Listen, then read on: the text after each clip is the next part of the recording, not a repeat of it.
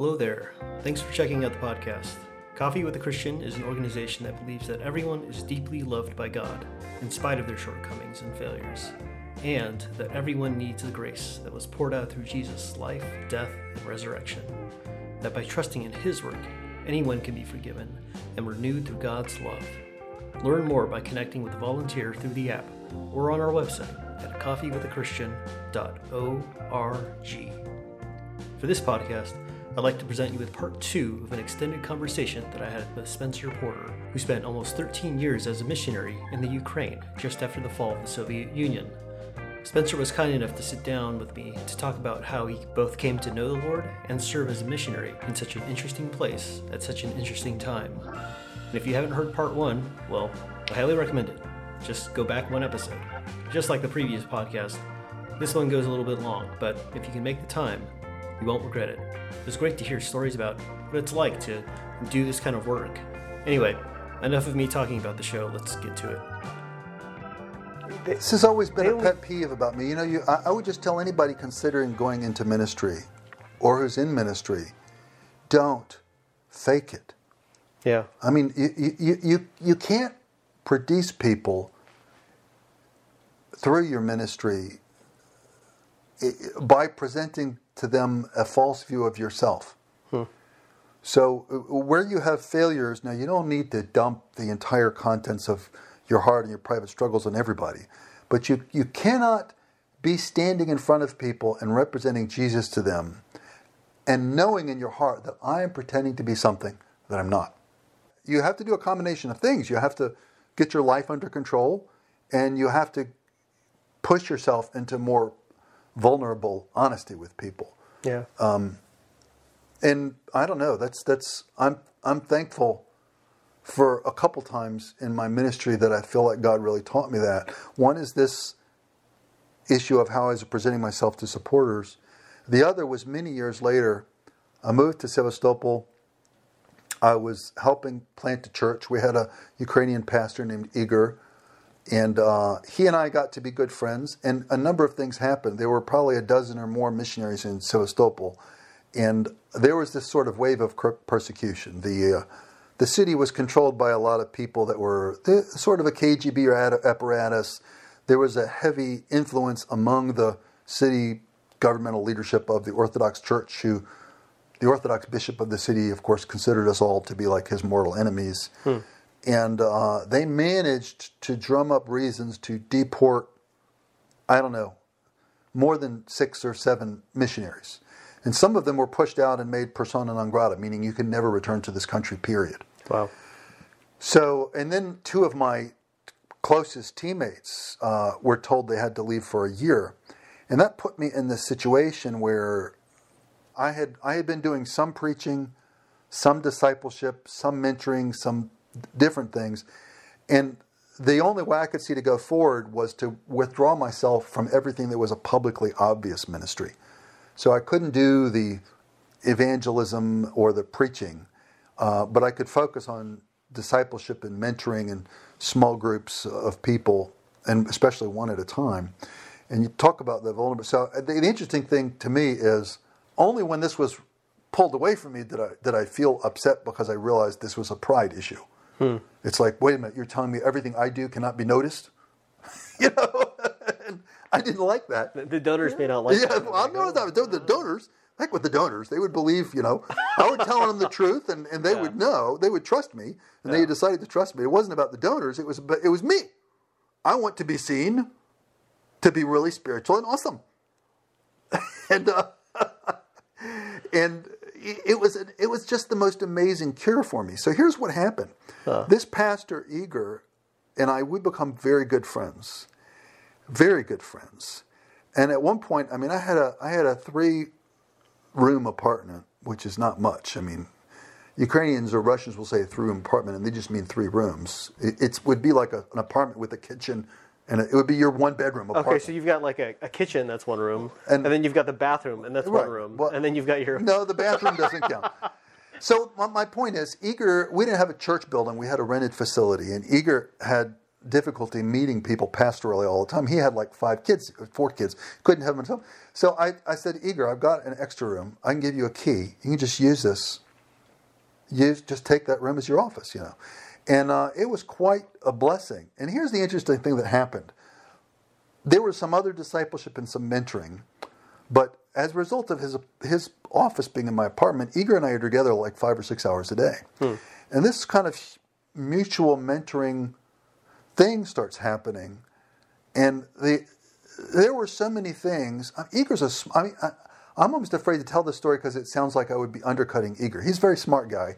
He and I had a falling out, and we don't communicate. Um, but uh, he was a very smart guy, but there were a lot of things he didn't realize about the faith and elements of of preaching and so he and I are working together for hours every day. And the interesting thing is I can begin to see that everything I put into him comes right out. I mean, we talk through a sermon and how you know he can approach it, and, and he changes it, and it and, and it ends up being like four times better. And I know that a, a significant part of the extra three hundred percent came through me, but nobody else knows, except like these two ladies that I worked with. Hmm. After a few months of this, I see this pattern, and I, and I can just relax into it and, and it just becomes who cares? Nobody needs to know. I know, God knows, and I got a couple friends that know. Nobody else needs to know. There's no need, you know. So it was just it was it was an amazing period of spiritual growth for me to get to where I just didn't care that much whether hmm. I got any credit for anything, as long as I knew it was useful to God and it was happening. So that was awesome. But those two kind of it's not like I don't have any pride that still needs to be dealt with. They're still there. But those two moments, the moment of my early ministry of like uh, challenging myself, I have to be very real. Hmm. I mean, I would stand up in front of people and, and, and, say things like, okay, so most of this year I, I've met with a lot of people. Very few of those conversations where I tried to do things felt like they had great spiritual content. I've tried and tried to speak Russian I sound foolish. I'm not able to express things. I still pray for it. Pray that one day I'll be able to teach in Russian. Right now, it's not happening. Um, I'm lonely a lot of the time. Uh, in Kiev, sometimes it's so cloudy you don't see the sun for months at a time, and that's very hard. And it's it's the whole thing is very confusing. But I'm committed for the long term. Hmm. It's not a rah rah, yeah, go thing. And then, and then I and then I would say. Um, people say, "How can we pray for you?" And I'd say, "You can pray for all this stuff. Then he's going to this and that, for that." And I said, and I'd say, "But uh, by the way, I need three thousand dollars a month to do this for the next year, and I have twenty one hundred a month right now. And uh, and here's a sheet of paper, if you want to consider giving. Just write your, and I'll send you a letter, and you can fill it out. And uh, that system worked well for me back then, and it was it was something spiritually and psychologically to get to where I could be sort of dangerously honest. Well, it became much easier the longer I was there because the, the, the depth of my knowledge and the stories that I had were much more compelling and more interesting. But, yeah. So that, uh, but I do think for a lot of people in full time ministry, you have to go through these periods of humiliation. And I can't say what God's doing in everybody's life, but I think there are certain points at which He sort of asks you. So, for you to have integrity before me, I need you to do this humiliating thing. And because you don't quite hear a voice and it's not on a tablet carved in stone, you can just sort of say no and pretend you never heard that.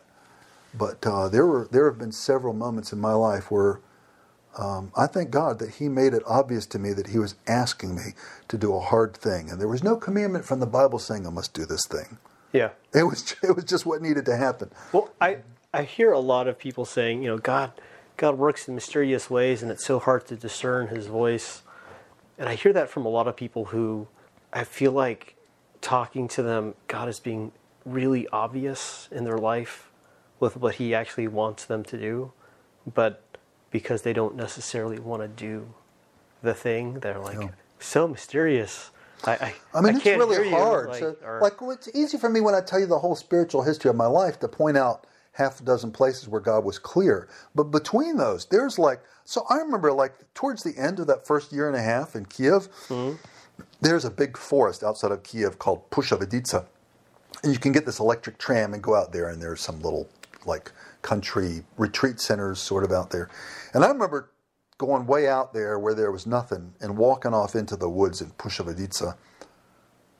And I was so angry with God, you know, but I wasn't afraid of being angry with God. Mm-hmm. I mean, I read the Psalms and David Yeah, was David frequently angry. angry. Yeah. Yeah. So I'm like, I have permission to be angry at you. Well, if you're so gonna I'm be- gonna, well, I got. I mean, I was not only yelling, and I remember picking up big sticks and smashing them against trees. Why? Why? Why? you know? Well, well, I was mean, cathartic, if anything else.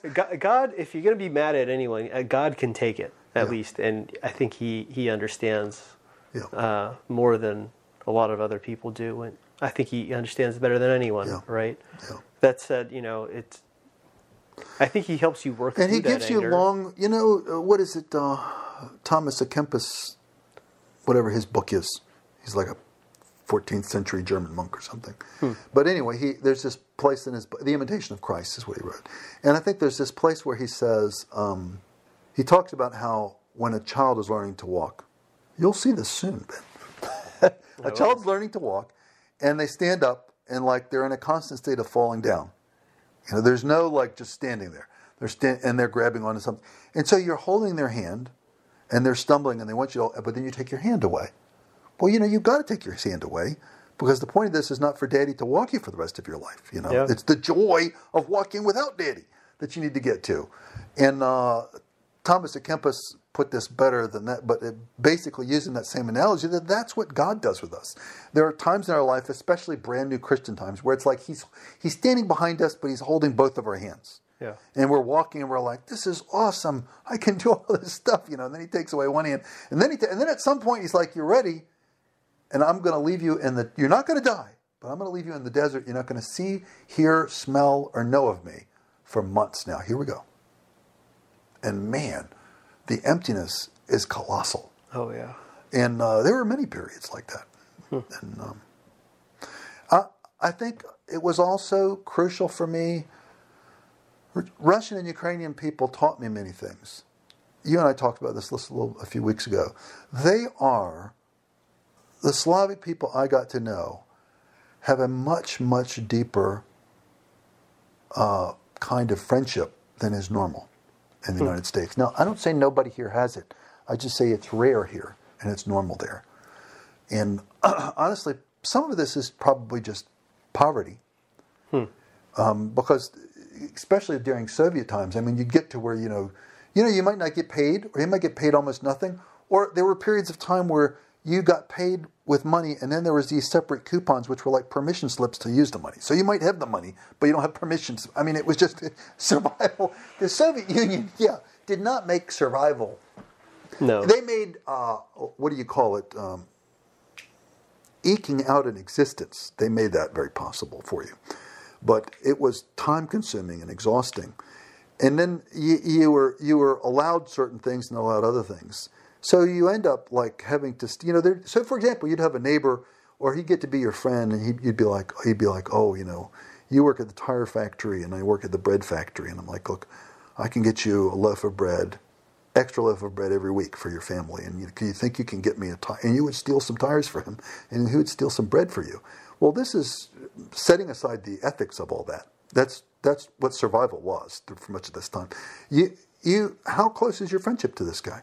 You are depending on each other. yeah. The tires are probably not as good as illustration as the bread. You depend on each other to survive. So you develop a small circle of friends, and uh, within that circle of friends, the commitment to love is a totality that would shock most Americans and freak them out big time. You know, I think in some ways I had to do enough emotional suffering to be ready to receive that and be thankful for it. And then it was delightful once it became normal for me. And now, ever since I've been back in the States, I miss it. So you told me what kind of like the day to day life was like for the first few years. Yeah. How did that evolve? How did that change? So I would put I could put my ministry in three periods. So there's the first years in Kiev. Um, Now you've heard about a lot of that. Um, the, the the so three four years in Kiev, and the later of those years, I'm speaking Russian reasonably well. Uh, I'm discipling some guys. I got a small discipleship group of guys, and uh, and um, and I'm doing a lot of stuff with InterVarsity in different places.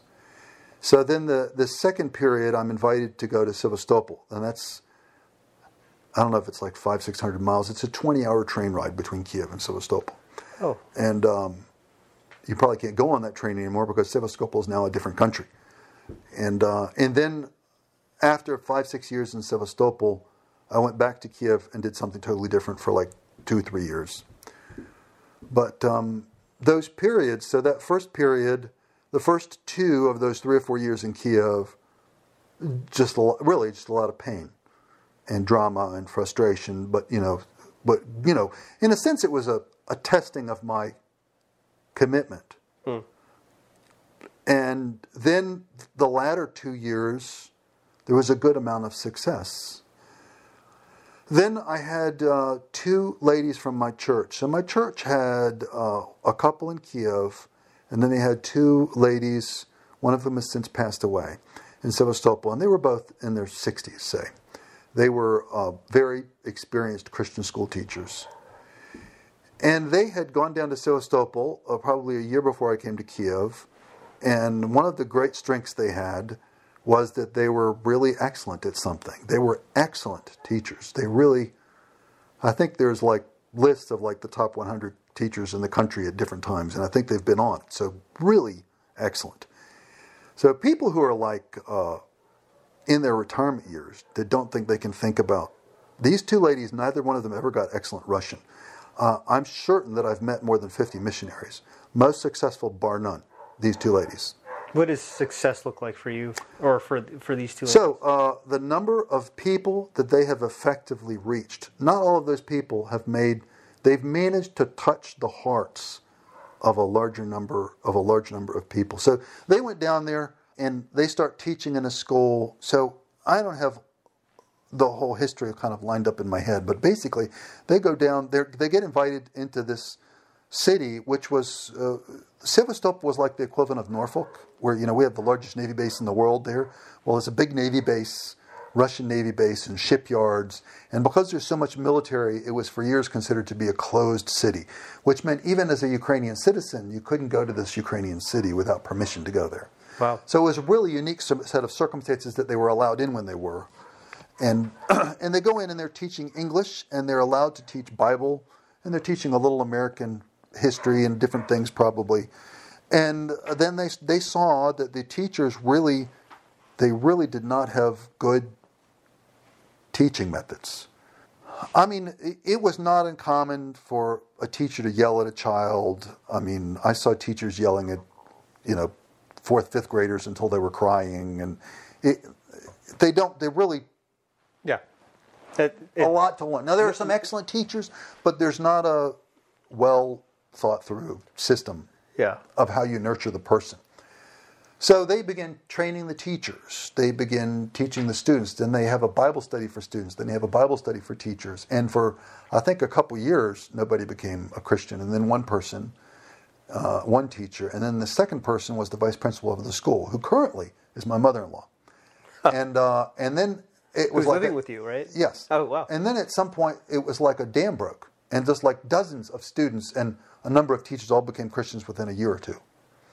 And uh, that's what I'm talking about by success. And Yeah. and and also, I would work and do ministry with them, and I would communicate with the people who communicated with them, and you see, you just see the impact they've had on people. So I'm not talking about huge numbers, although the numbers were impressive. I'm just talking about seeing the impact. I mean, I, I could have my first years of ministry in Kiev and I'm suffering and praying and there's a little this here and there, but then like I add up those first two years and I'm like, I don't know what actually happened. What did people pay me for? Other than like for me to be broken, humiliated, and learn some Russian, I don't know. I don't know that there was a big return on investment for, for that year. Uh, and and then there was, but whereas the results from these ladies, it was phenomenal. It was just lots and lots of people, and a church grew out of that ministry. So anyway, what happens? I do in my first two years in Kiev. I come back to the states. I do seminary for a year. I go back to Ukraine, and before I go back to Ukraine, um, these two ladies, Cindy and Avi, ask me, well, instead of going back to Kiev, could I go down to Sevastopol? Because they're telling me we've gotten scads of people have become Christians, most of them girls, but now an increasing number of young men have become Christians, and we are like in our 60s, single females, and they need some discipleship. And we know you speak Russian, and we hear that you really want to do discipleship. So why would you not come? Yeah.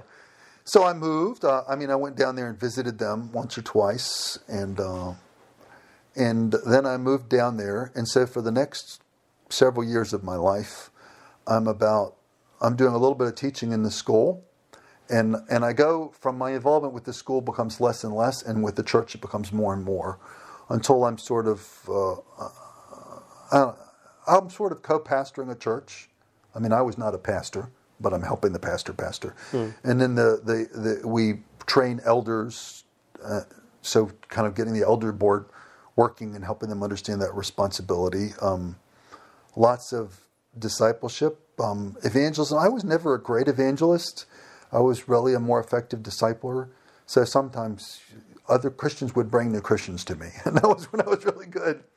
And I was a very good teacher, but uh, in Sevastopol, because I mean, I got to where my Russian to where I could preach in Russian, but there was kind of an intense um, that persecution. I couldn't do preaching in Russian because it would have resulted in my immediate eviction from the country. Hmm.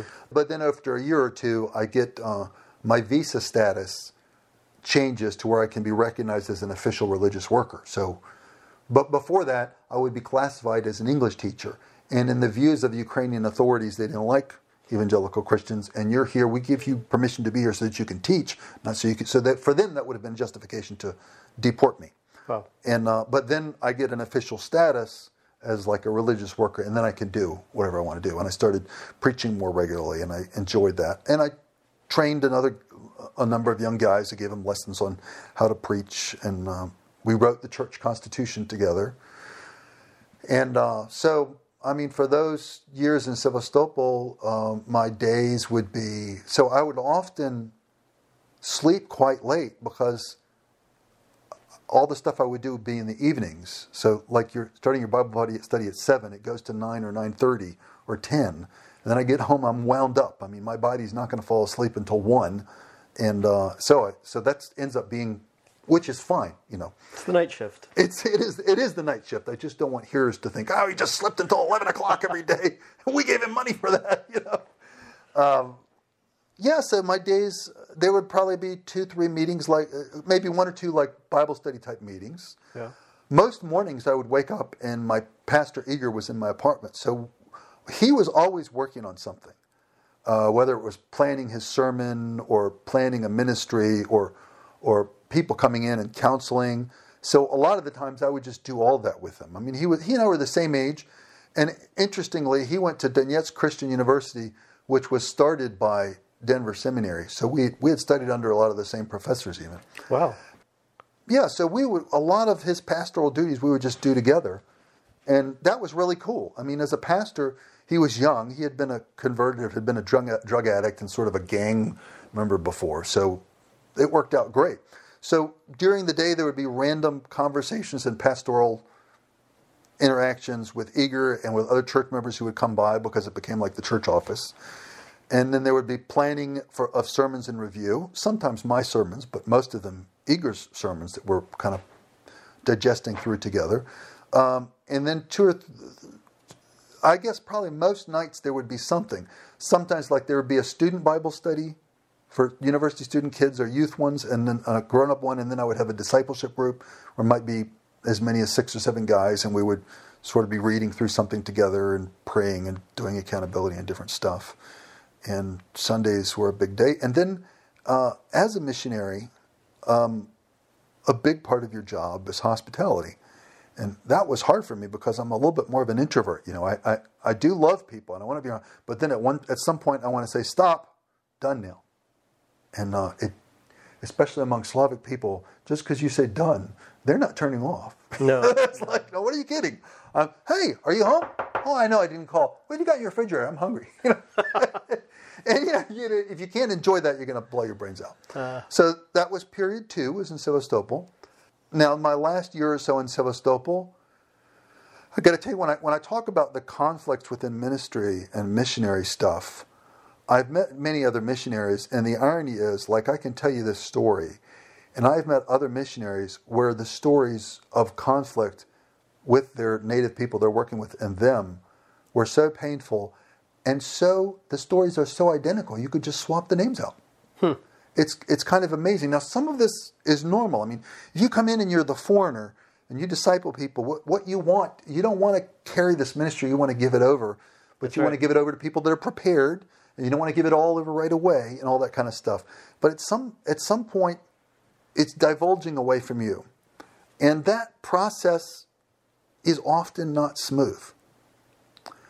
Um, and you ha- you you kind of have to accept that it has to happen. I don't know that, that, that, this is all not strictly true because I was never the pastor of this church, you know. Although I think people related to me as if I was, and um, Igor and I, I, Igor became increasing to feel increasingly threatened by everything I did, and it was hmm. strange. It was it was almost like where you read about a root of bitterness. I mean, from being extremely close friends, I mean, like brothers for years, it became where I mean, I'm convinced if Igor saw me cross the street, in Igor's head there would be, "Why is he crossing the street? What is he hmm. doing on the other side?" Yeah, I mean, it was it was bizarre. It, it, it, he began to view everything I did with some kind of suspicion, as if I was constantly trying to create, you know, a, a rebellion against him, in which I would never do. But un- whatever that was that was happening, uh, we really tried to work on it, and it would resolve for a little while. But in his mind, it just always came back. I was never going to be again the person that Igor could trust as an ally. Was there a specific event that would you say kicked it off, or Well, it became so he had issues with my wife before I got married to her, and and and so I think him feeling like uh, he'll never say this, but I suspect that in his heart, e- eager. Uh, so many Slavic people can have a, a strange possessiveness about friendship and relationships. You can't be his friend; you're my friend as strange as that sounds, so there's a, a friend I had in Kiev that I would talk to other people, and he would come up like he would initially. I'm talking to you directly across from me. He comes up on my right like he's talking to you, and then gradually he edges over to where he's, you know, we're like three sides of a square. And then he starts turning his back towards you and edging in between us. I mean, this pattern of body language with remarkable consistency. You know, it's like he's just got to peel me a bizarre. Uh, this is definitely not all people, but this is something that you see much more frequently in that part of the world. And I think Igor's Igor's background with, I suspect, I don't want to psychoanalyze him to death. You know, it's kind of not fair to him. But for whatever reason from his background, Igor had difficulties with trust and loyalty. And when he trusted you and decided you were loyal, uh, that was a great compliment to you. But you could fall easily from that pedestal, and when you did, you might never get back. And that's really what it felt like to me. He could put me on a pedestal, you know, became disappointed, and it was things he would dislike that you could tell in his head. He would, whatever my action was that he disagreed with, he would translate that as a betrayal on some emotional level. And I'm like, what betrayal? So there were a number of things. Definitely the marriage, because my wife, if she were here, she would say she knows she has some responsibility. Then she was kind of immature, but uh, that um, honestly, for a reasonably mature Christian without these emotional issues, it shouldn't have been a problem Yeah, for yeah. Igor. So my last year in Sevastopol was the, all the ministry I did, and, and I, I kind of concentrated on discipling young men. And in particular, I started to feel more and more of a heart for sort of what, what I don't know what we call them, young professionals or yuppies, because that was a new class of people. In, in the, you know, you didn't have business really in the Soviet times. Yeah. So there was no, everybody that you would think was a businessman that was successful, that was some kind of corrupt, entitled mafia or government person. So the, the appearance of a class of young professional people, by which I mean people who are smart and they want to succeed, but they're not trying to steal anybody's money. They just want to be effective and innovative and good and make a living. To, to someone of Igor's generation, which was just 10, 15 years older, it was difficult to really believe that. Hmm. Because every time they had seen anybody climbing or rising to positions, it was always about corruption and control. Now, this, this relates partly, I, I doubt this is near as true now as it was 15, 20 years ago. But partly this is because, especially among young men, there were so few role models that were healthy. There were not a lot of like, I don't know who you would admire to say I want to be like him, Yuri Gagarin, the cosmonaut, or you know, there weren't a ton of all the men that you looked at. Now there could be people you know in your life, a coach, a friend, a neighbor, a father, an uncle, but there wasn't a, a prevalence of well-known, deeply respected, living Russian men. Hmm. I mean, you could go back to Tolstoy and Dostoevsky, or you know, most of history is Stalin and uh, uh, Ivan the Terrible and and, and Maybe like Lenin- Peter the Great. Pe- yeah, he was a big chopper off of heads and. How was and stuff. Gorbachev? Was he was Gorby all right? I, I Oh, I don't, I don't know. Uh, a lot of people like him. A lot of people think he was a great guy. So, um, anyway, all I'm saying is that my, my last year in Sevastopol, it was this constant sort of hoping we can get over this. Yeah. And we couldn't really get over it. And um, it got crazy. Yulia and I got married during this period of time. And Igor was instrumental in helping us get married because we hit some we needed some pastoral counseling and he did a fine job of it you know it's the irony of you know like the, from the marriage he distrusted but he helped us to get married you know and he married us and uh, and um, I went, I went back to the states so our well, Yulia and I decided after we got married that we're gonna we're gonna wait two years and then we'll start maybe we'll have a baby and whenever we have a baby we'll go back to the states and I'll do another year of seminary that way the child can be born in a medical system Yeah. that's not using like pocket knives and coat hangers or, or whatever. you know. Yeah. And uh, so we did that, and then when we when we we study in Denver for a year, we come back to Norfolk, where my sending church is, and say. Uh, and the church, I think, rather wisely said, Spencer, we're concerned. We don't think you should go back to Sevastopol. We just think that whatever's going on between you and Igor is just going to exacerbate.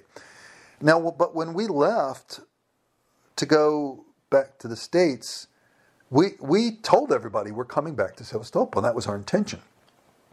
So, I mean, what we told our church is like, okay, well, we'll agree. We won't go back to Sevastopol, we'll go to Kiev for the long term. But for six months, we're going to go back to Sevastopol. Yulia's extended family, all our friends, all- the loose ends, th- those people were going to feel like sort of betrayed if, if we If we don't show up again. yeah, Yeah. but uh, you know, now I wonder if you know the better thing would have been to go back for like two weeks, because because it did. It turned it into another couple months of. I'll, I'll tell you that one of the stranger things. So, this group of guys I'm discipling, it's like six guys. It includes a police officer, um, a law student, uh, a business manager. I mean, these are really plumb, excellent people to be discipling because they're receptive and they're intelligent and they have leadership skills. And uh, so I first come back and I meet with Igor, and Igor's like, "Well, you know, you, you're not going to be starting it because you're only here for six. He, you know, he really wanted me to guarantee I was going to be only there for six months. Yeah, he goes, "Well, you're not going to be starting some new ministry or anything like that." I said, oh, "If I was going to do anything like that, it would only be after you and the elders all agreed." So these six guys that I discipled for like two years, all of whom respect Igor, come back to me. And uh, now I was at that time I had been mentored by a, a pastor from Williamsburg named um, Dick Woodward, and Dick Woodward read a, a, a like a 30 or 40 page book. I can't remember what it was, but it was an interesting, challenging kind of devotional book. These two or three of these guys come to me and say, Hey, well, you're going to be here for a, a couple months, right? I said, Yeah. He goes, Well, can we like read a book together or something? I said, You know, as a matter of fact, I got this book that we could read together. That would be cool. So now, in Igor's eyes, that was a betrayal because I had promised I wasn't going to start any new ministry, and I'm like, these are just like six guys that I was let, you know. So uh, Igor gets wind of this, and he calls me. Everything became ex- increasingly like weirdly authoritative. You know, he said, um, "You're invited to the church council." The church council is the, or the church committee. It means the the elders board, And uh, this is a little bit like the Grand Inquisitor requires your presence. You know, the, Yeah. the, the way that it sounds, I'm like, well, it, it's not, can we talk to you about something? You know, it's, and it's funny because like the elder board is it's like two or three other guys that I've helped train them to be elders for like three years. Now I've gone away for a year, had a baby, come back, and, and it's weird like this. Then he, uh, I come there and he says, well, we understand you're meeting with these guys and we don't like that. That has to stop. And uh, why? Well, because you said this, and you know we couldn't be do that. And I said, I said, so here's the thing: if you guys are asking me for this, I can tell these guys I won't meet with them anymore.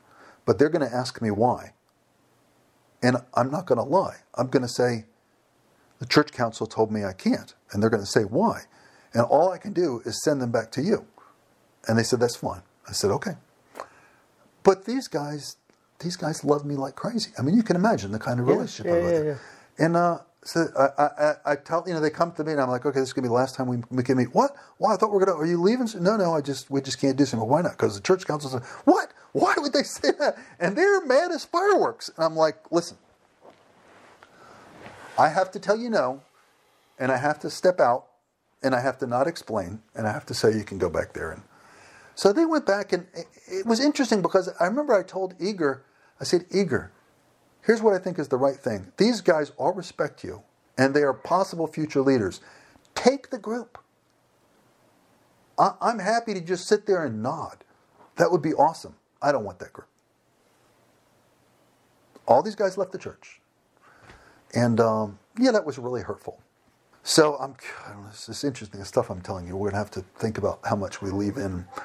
But, Well, the last one was like two hours long, so oh, wow. I mean, you you take as long as you want. We can, but I I know that it's.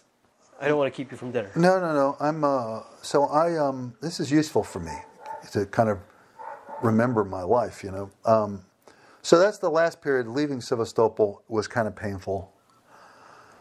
I go to Kiev, uh, and my desire at that point is I want to keep working with these young professional people, and that's part of what made transitioning back to Kiev a bit easier because when, I, when I'm starting to feel increasingly called to this sort of young professional ambitious in the good sense of the word group of people. And, and I'm increasingly seeing that the existing churches at that time really did not appeal to them. So my goal was to plant a, a church with this group of people. And I moved to Kiev, and um, there's an association of churches starting, uh, and it's it, there's a whole lot of independent churches, like I don't know, probably a hundred or so across Ukraine. And legally, they have a lot of difficulties because each of them is an independent, independent entity. So they're combining into a sort of denomination. I had a good friend that was helping start this, and so they asked me to come on board and help them with that. I'm there for a few months, and I'm wanting to start a church, and I so so there are these weekly pastor meetings. There's like 25 churches in the city of Kiev that are in this denomination. So we'll have this pastor meeting on Tuesdays, and uh, you know, there's anybody anywhere between six and 15 people show up, and um, we discuss different things. And so I'm getting to know these guys, and they're like, "What are you here for?" And I'm telling them, "Well, I really want to start." church." And so this this older man says, "Spencer, you want to start a church with young professional people?" I said, "Yes." He goes, "I have a church like this, and honestly, I'm getting too old, and my health is not good enough. Come take my church." And you know, I'm like, "That sounds." And I said, "Well, I'll tell you what. I'll, I'll come preach at your church." So I preached a couple times, and it is small. We're talking 12, 15 people. I'm very well received there. So I rather too hastily agreed to this. And it was not a good marriage because this older man who invited me in was a bit manipulative and dishonest. I mean, what he's, I think that, and I suspect that in his mind, he thought I was a much younger man who he could get to come in. He had like a little English training classes associated with the church that he had like an evangelist, but it's this is with kids. But then you, from the kid, you reach the kids and their parents, and you know, it all sounded fairly, somewhat similar to what these ladies have done in Sevastopol. And I'm like, well, that sounds good. I can support that. And I think in his mind, he's really thinking. He was very big on control, and I thought, I think that to him, he thought he had a foreigner that didn't know too much of what was going on. And he was much younger, and he could Manipulate. basically get yeah, manipulate me either way. And then he didn't find me as easy to manipulate, and he also began to switch into this very kind of hostile mode.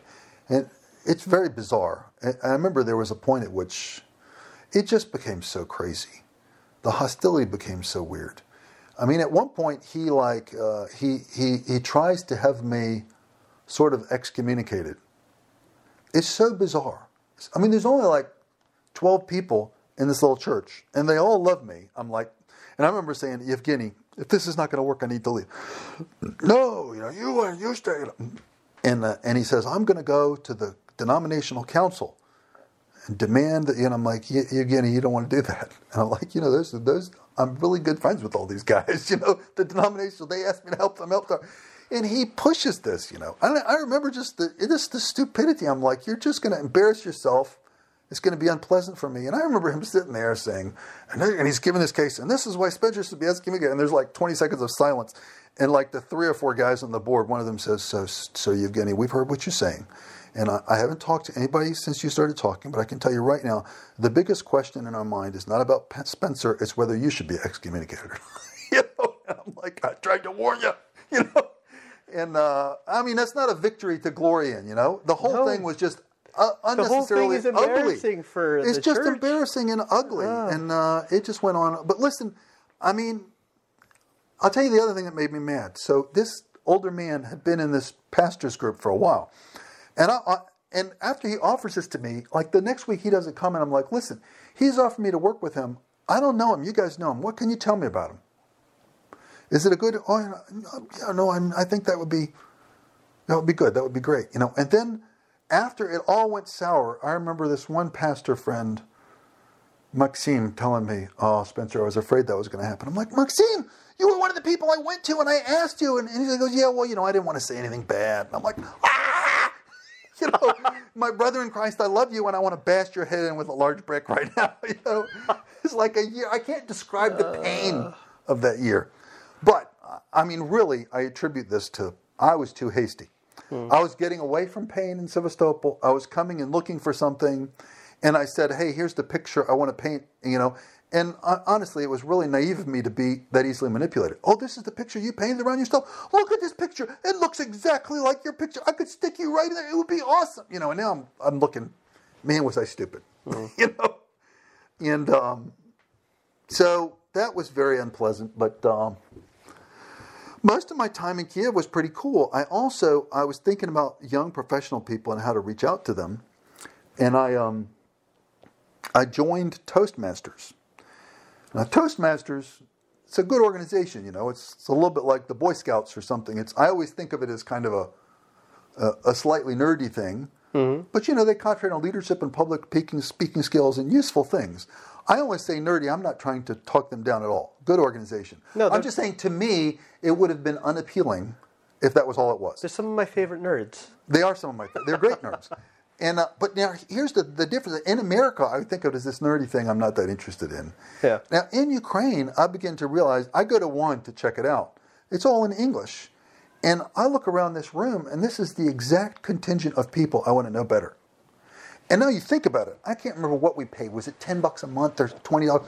My point is, in Ukraine at that time, it was a bigger chunk of change. Yeah. It, it, it might be like me saying, I would like to invite you to join this club. This is going to cost you 100 bucks a month. And you pay 100 bucks a month for the privilege of giving public speeches in front of people who will criticize you. And it's got to be in a foreign language. I mean, sign what, me up. Yeah, well, that's the, I'm really what I mean to tell, explain in saying this is is what's so admirable in these people.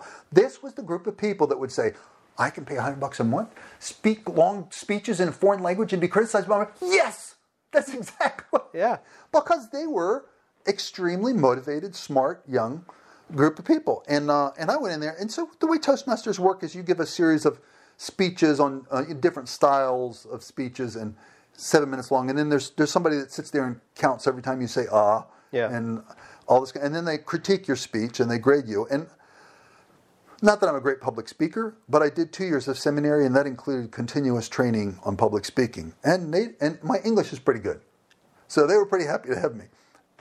And um, the funny thing was, so I take this, and and I don't want to be overly spiritual because I, I feel like it would kind of be disrespectful to the organization. But when I had an opportunity to do a speech of any kind, uh, I'm going to put a, a, spiritual element in there. And uh, I just felt like I saw amazingly good responses from them.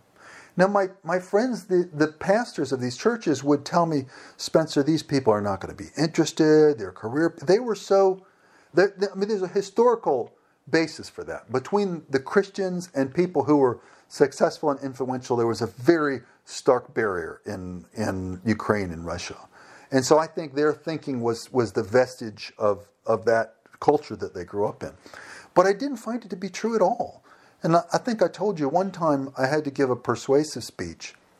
And, uh, and I stood up and I said, so b- because older and younger generations were so starkly different at that time in Ukraine, young people really disliked the idea of getting old. I mean, there was no possibility that the word old could be equated with good in any possible way. So I remember I chose one of my speeches and I said, uh, okay, I want to persuade you of something today. And you're not going to like this. But what I want to tell you is that growing old can be very, very good. You know, I mean, at that moment, all eyes were riveting on me It's spoken blasphemy. You know? And I, and I read I started by reading from the Apostle Paul, where he's writing Timothy, and he knows his end is near, and he's like, I have fought the good fight. I have finished the race, and in the future there is laid up for me a crown. And uh, it was interesting. So, I, I and I kind of explained listen, I'm not asking you to believe in the things Apostle Paul said. I'm just saying, if you want to look at the pinnacle of success, here's this guy that has literally broken through every realm and empire with a message to which the officials in all these regions are hostile. And with such amazing success that we're still reading his words all over the world.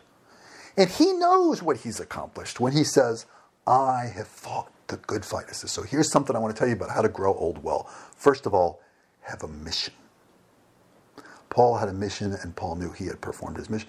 And well, anyway, um, I remember one of the guys comes up to me afterwards, very intelligent young man, and he says, Spencer, will you help me find my mission in life? And it just it infuriates me that I'm meeting with pastors the next day and they're like, they're not going to listen. There's no point in you going to those groups. They'll never. How many of you have had a young man come up to you and say, please give me a mission in life? you know? And uh, so, I mean, it's, it's unfortunate. So I had a really good time in Kiev, but what was happening to me I'm experiencing a sort of mental decline. And I didn't know it because it happened so slowly. It was three or four more years before I realized I had a brain tumor. Hmm.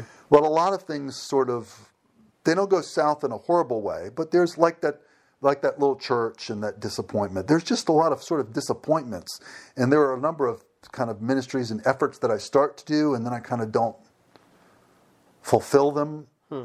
And, uh, and it reaches a point where, at the same time, Tabernacle Church of Norfolk had been functioning as my direct sending organization. And they're like most churches. For the most part, they don't do that. They, they support through a lot of good, reputable missions agencies. And, but the opportunities that fell together for what we did in Ukraine were very unique opportunities, and they were presented to us as a church and to our pastor. It wasn't easy to hand off. So we carried it as a church, and, and I personally feel very privileged I really liked that.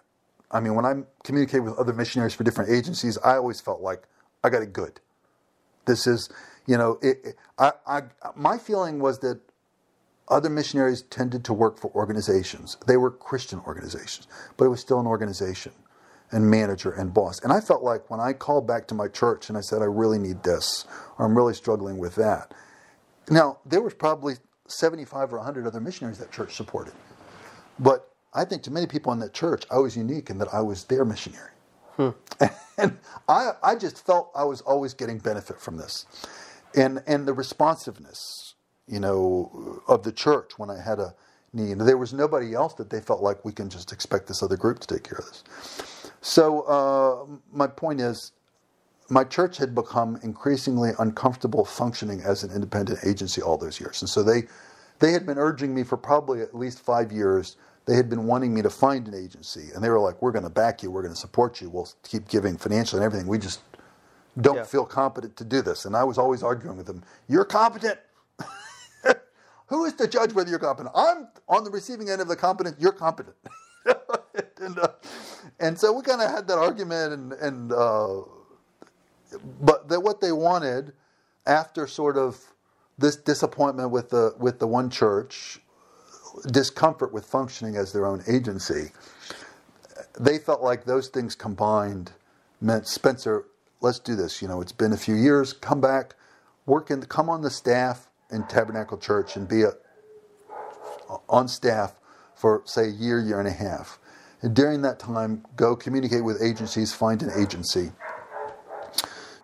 My last years, there was a lot of good, but then there was disappointment, um, which mostly I think had to do with like a golf ball sized cyst growing inside my brain pan. And uh, Yeah. and uh, yeah, so that's you know those, those last years in Kiev were pretty fun. I mean, I, I, I was very often preaching at churches because it's exhausting to preach all the time. So like 25 churches, and they all like you, so they're like, "Come preach at my church. That gives me a Sunday off." you know, and uh, and that was that was interesting to to do, and um, you know, it was also fun. Uh, a lot of things I did started like helping the denomination. Mm-hmm. So those Tuesday morning pastors meetings, they began having troubles, you know, because it's 25, 30 churches. And then some days there'd be like three or four pastors show up, and the people are disappointed. Oh, what are we doing wrong? Why is it people coming? I said, Well, I can tell you what you're doing wrong. This thing is totally unstructured. People feel like they can come an hour late because lots of people come an hour late, you know. And sometimes you end at three, and sometimes you don't end at three. Sometimes you never actually end. People just kind of randomly go home, and and and then it's all over the place. They said, "Well, what do you think we're supposed to do, Spencer?" I said, "Well, you just have to run the meeting in a disciplined way." Is all I'm saying. Well, how would we do that? I said, "So I know this is hard for you guys. For Americans, it's a little easier, but Uh, uh, unfortunately for this generation of Russian people, the, the leadership structures that they're familiar with are uh, two types. Type A is Stalin, and type B is chaos. So hmm. we're not Stalin, so we have chaos. And, and it's taken a long time for Ukrainian Russian people in the church from that time to, to learn to function differently. So, Yeah. in a lot of churches, you would have, like, we'll have an elders board in a Presbyterian church in America, and it's really understood that those elders are, are co equal with the pastor, sort of, or have unique roles. And uh, a Ukrainian church w- or Russian church would say that we're going to follow that model, and then they don't like you. Okay, you're off the missions. You're off the elders board. I kicked you out. What? It, it seems like you're trying to draw me a picture like you're doing this, but you still have Stalin. You Yeah. know? Yeah. Yeah. You, this is fully democratic until Stalin decides it's not anymore. You Well, have, uh, these, these pastors were not like that, but uh, all I'm saying is it was difficult for them to find the kind of the communication channel uh, that was sort of free and democratic, but didn't become very chaotic. So they're asking me like, well, what would you do? I said, so what I think you need to do is you need to choose somebody and you need to make this person the dictator of the meeting. What's that guy going to do? Well, he's going to decide. You know, we talked. These are the three topics for today, and we're going to end at two. You know, whatever or, or whatever we're going to end. And uh, they would do that, and, and and they said, well, who would do that? I said, well, you just need somebody. Whoever it is, you need to make sure that they feel empowered to do that. So just choose somebody from amongst yourself that you think can do that. So it's like 11, 12 people in the room. All 12 people look at me. So they appointed me the dictator of the weekly Ukrainian pastors meeting, and uh, uh, which is okay. That was fine with me. And and actually, you know, maybe that would be more helpful because somebody can show you can do this and still not be a, a jerk, and you know. But that was a lot of fun. I really enjoyed those meetings, and and a great bunch of guys. I missed those guys, and um, so I had responsibility. That ever that was a big part of my week. That Tuesday. Um, often I would preach on Sundays. For a while, it was at the church I was pastoring, and then as I left that, it was at, randomly at other churches, discipleship meetings. And the little church that I planted, so this older guy kind of went nuts about it. Tried to have me. Ex- I mean, he's basically trying to blackmail me into staying and doing what he wants, on pain of excommunication. And I'm like, I, I don't think you have the level of influence that you think you have. But he was. There's just some weirdnesses you see in people from other cultures that grew up in communist societies that, I mean, it's normal to them. And um, so I had a good time, and then I came back to the states, and I would say the symptoms of my brain tumor were getting gradually more pronounced uh, over the next year or two until they got very pronounced. What were the uh, the symptoms, if you don't mind me asking? So my cyst was in the back of my head, and you have the centers of your brain that control digestion and balance. Hmm. So you got to realize the whole brain, the brain doesn't have a pressure release valve. No. So when you have something ballooning and it's the size of a golf ball, in one sense it's putting pressure on the whole brain. But then the balance and digestion, so from from mild stomach upset at one point to a year or two later, throwing up seven times a day, and I can't get food down, and I'm getting emaciated. And then Wow. with balance, it, from occasional vertigo to to really like walking down a narrow hallway, and I need a hand on each wall to not fall down. And um, there was a long period of time where uh, all the doctors told me it was psychosomatic.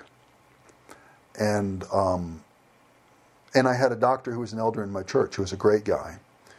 And so they all believed it was psychosomatic. And, and I, I told them, I said, I said, I think something's physically wrong with me. I said, I am definitely not denying having psychiatric problems. I actually have a nice little collection of them over here. I'm just saying that is not what's making me throw up, fall down, and can't get out of bed. And uh, so the church, I remember at one point they wanted to, because this kind of thing does happen with missionaries, especially the reverse culture shock burnout. There are Yeah. a lot of missionaries, and like I told you, I mean, I'm really not overstating it when I said I had a breakdown about the language and I had that. You really, you really go through breakdowns. You just kind of come out of the other side. So this is not. I say this to say it's not crazy to think that a missionary having all kind of mental and physical problems is having a breakdown and needs treatment. That was the, the conclusion my church made, and they were trying to send me to some kind of missionary burnout psychological counseling camp in California that was like going to rebuild broken missionaries. And they told me they wanted me to do this, and I said, "Look, you guys are my elders, and if you want me to go to this, I will go." And uh, and I can tell you, I'm not scared of the idea because I'm just narcissistic enough that the idea of me sitting and people analyzing me that sounds kind of you know. Some people would freak that out, and I'd be like, "Oh wow, I'm going to be the center of." I mean, you know, it's, it's just a foible, all right. So I mean, I'm really not opposed to this. It almost sounds like a good time to me but that's the weirdness of my psyche. Well, I, I could tell him. I said, I said, what really concerns me is I don't think that's what's wrong with me, and I feel like you're about to lay down a big chunk of church's money. And they're like, Spencer, that is our decision. And I said, okay. So we were agreed on it. And like uh, a week or two after that, I got to where I couldn't get out of bed. And uh, finally, after like five days of not getting out of bed, my wife kind of almost packs me into the car and takes me to the doctor, who was a Dan Crabtree, who was a great guy, and he died of cancer like a year after this. It was a wonderful man. But he, he had basically, because it was the consensus of like a dozen doctors I had seen. Now, their mistake was that the first doctor I saw was a neurologist who said I needed an MRI. And that was the only thing that would have seen the brain tumor. And the insurance company, Anthem Blue Cross Blue Shield, vetoed the MRI. So all the other medical moments after that start with the doctor looking at a list of specialists and seeing, ah, he's already seen their neurologist, so that's not it. So I went to an oh, balance. We'll send you to an ENT guy. You know, this, that, scan, test. You know, there's nothing wrong with your ears, nose, or throat. Oh, you know, it's a, it's a. You can't keep food down. You need a gastroenterologist. You need to get scoped from this side and that side, and you know, and uh, and then when and and then increasingly for doctors, they don't have time, so they they are vulnerable to sort of diagnostic catch-alls like you have a this is meant let me give you an antidepressant you know the the the, the 100 diagnoses that are in my basket that solve all problems for 99.9% of my patients when those don't work i don't have time and curiosity so I'm gonna pass you on. so so it must be psychiatric you know Yeah. and sometimes it is and i don't mean to put all doctors in the i think the system is pushing doctors into this narrow thinking uh, anyway, uh, we went to see Dr. Dan, and uh, Dr. Dan he gave me this injection of an anti-nausea drug, which was wonderful. It was the first time I didn't feel like vomiting in like six months. And he told my wife, he said, "Well, you know, look, I can put Spencer on the list for an MRI." My insurance was different now. I had better insurance because the old insurance that nixed the MRI, the new insurance was likely to approve it. He said, "I can put him on the list. They'll give him an MRI in like six weeks." He said the only other alternative is to check him into the hospital. And Yulia said, I cannot do six weeks of him in bed like this. I can't. He said, all right, we'll check him into the hospital. Check me into the hospital. Did the MRI. The radiologist can't tell you anything. Check me into the hospital. I go up to the room. They send up a psychiatrist. I remember she was kind of a pretty lady, and she got into an argument with me trying to convince me I was clinically depressed. I mean, I've studied some counseling in seminary. I, I know what clinical depression is. And she's like, You're clinically depressed. You need antidepressants. I'm like, Look, I'll take antidepressants. But I'm telling you, I'm not clinically depressed. Yes, you are. No, I'm not. Yes, you are. No, I'm not. This is a good counter indicator. When the supposedly depressed person, who typically goes into a kind of passivity where they're like, okay, okay, okay. when he's going, I am not depressed. That's a good, you know.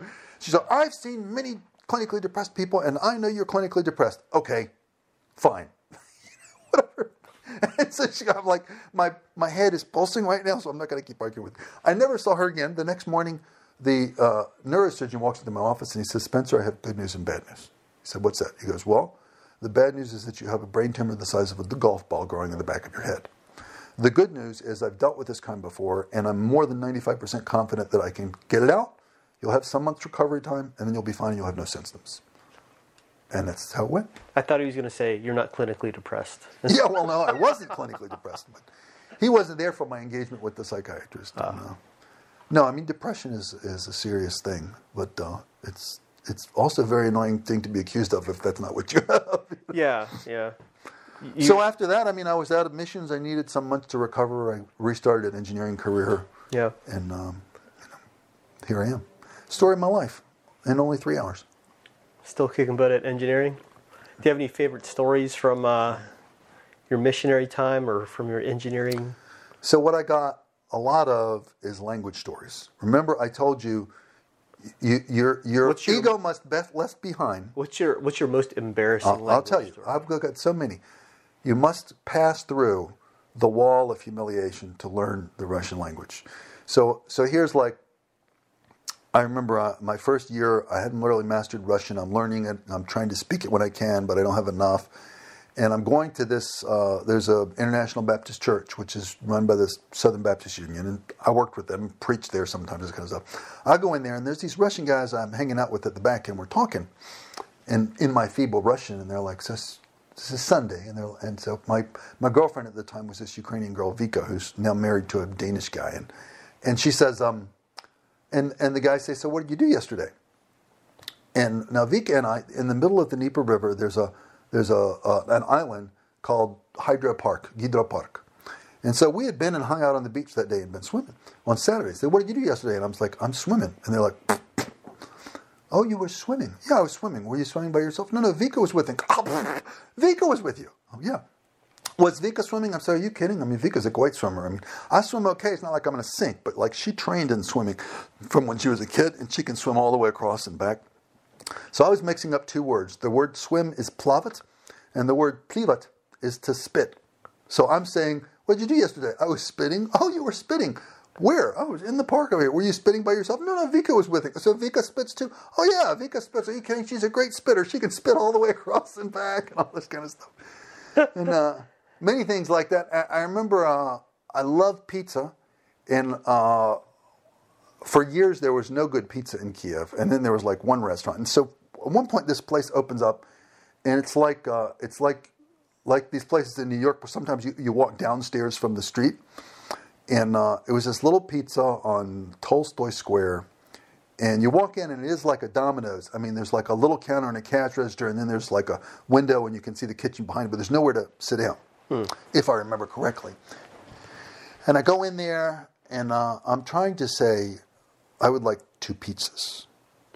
So now, if you want to call somebody a word like dumb a or dipstick or something, yeah. you might use a word in Russian that sounds like this: two pizzas.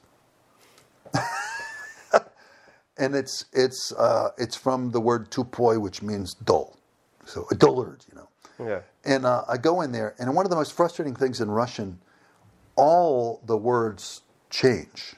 In English, we have a we have a very strict word order. I see the pen. How do you know I is the subject? Because it's the first thing in the sentence. How do you know pen is the direct object? Because it's after the verb. And this is inflexible. I hear the music, I, I walk down the street, I see the person, I whatever. I built the house. Now, in Russian, uh, the way you know the function of a word is not by its position in the sentence, it's by a suffix on the end which can keep changing. So this here is a pen on the table. In Russian, that's ruchka. But here are the different ways I could see it. What is this? It's a ruchka. What do you write with? I write with ruchkoi. How many of those are there? Well, there's uh, one ruchka, two, three, or four ruchki, or five ruchok. And uh, it, it, so there, there, it's almost like you get a big Excel spreadsheet in your head, and like you want to say a word, and you got to go over to this column. All right, it was, the gender was neuter. All right, it was How it was the genitive case, uh, but it was masculine and plural, and uh, in the direct object function. And, ah, pen. you know, so it's very frustrating. And now one of the most, I mean, I, I more or less got used to that. My Russian is pretty good, but what I'm still very frustrated by is the numbers there are 20 different ways to say two. Dwa, dvie, dvuch, dvoje, dvomya. I don't know necessarily 20, but there's a lot of ways. Yeah, yeah. And it's very hard to keep straight in my head. because And so I go into this and I said, I would like dva pizza. And she giggles. And she goes, Do you mean dvie pizza? Hee hee hee. And I'm like, yes, you know, what, you know, this many. I'm showing her things, you know. And she's laughing. She's like, so where are you from? And I was like, I'm an American. She goes, do you think Russian is hard? Because it's always been so easy for me. And I'm like, you know, I can't imagine why. And uh, she says, so, so what's hard about it? I said, well, for example, the numbers. I said, in English, two, this is what two sounds like. Two. Always, always, always. There is no alternate expression of two. It's just two. She goes, so how would you say this in Russian? That you wanted in English. She said two pizzas. I'd say two pizzas. Now, the, unbeknownst to me, she said what? And I said aloud, two pizzas. Now the guy in the back, who's like covered in tomato sauce and he's huge, is her boyfriend, and he has just heard me call her a dumbass. twice. And twice, and with emphasis. You know, when he's coming out, I had no idea who was mad at me. I'm like apologizing. I don't know what's going on. You know, only like hours later, I'm like with a Ukrainian friend. I'm like, I do not know what happened. They said, what was the conversation? And what did you say? So, and you said, how did you say two pizzas? I said, two pizzas. They go, ah, no, Spencer, you do not call someone this. I didn't. Call, I, I, she asked. I, ah. Many, many things like that. Uh, one time, I went into a restaurant in Sevastopol. There was no fast food, and then there was a little fast food place on the main street called Magic Burger which we always used to joke, you know, if you eat something and it doesn't make you sick, it's magic, you know. anyway, it was the, it was just a weird little like a, it was like a, a, food stand or something, and uh, I go in there, and the the menu in a lot of Russian restaurants the menus would be ridiculously big, like we have six thousand things. Uh, give me this sandwich. We don't have that. Can I have this one instead? We don't have that. How about this salad? We don't have that. what? Do you, you know, what do you recommend? Uh, the uh, the borscht is very good today. I'll take it. You know. Anyway, I go in there, and they got all these different things, and I'm like, uh, uh I'll try a slice of pizza.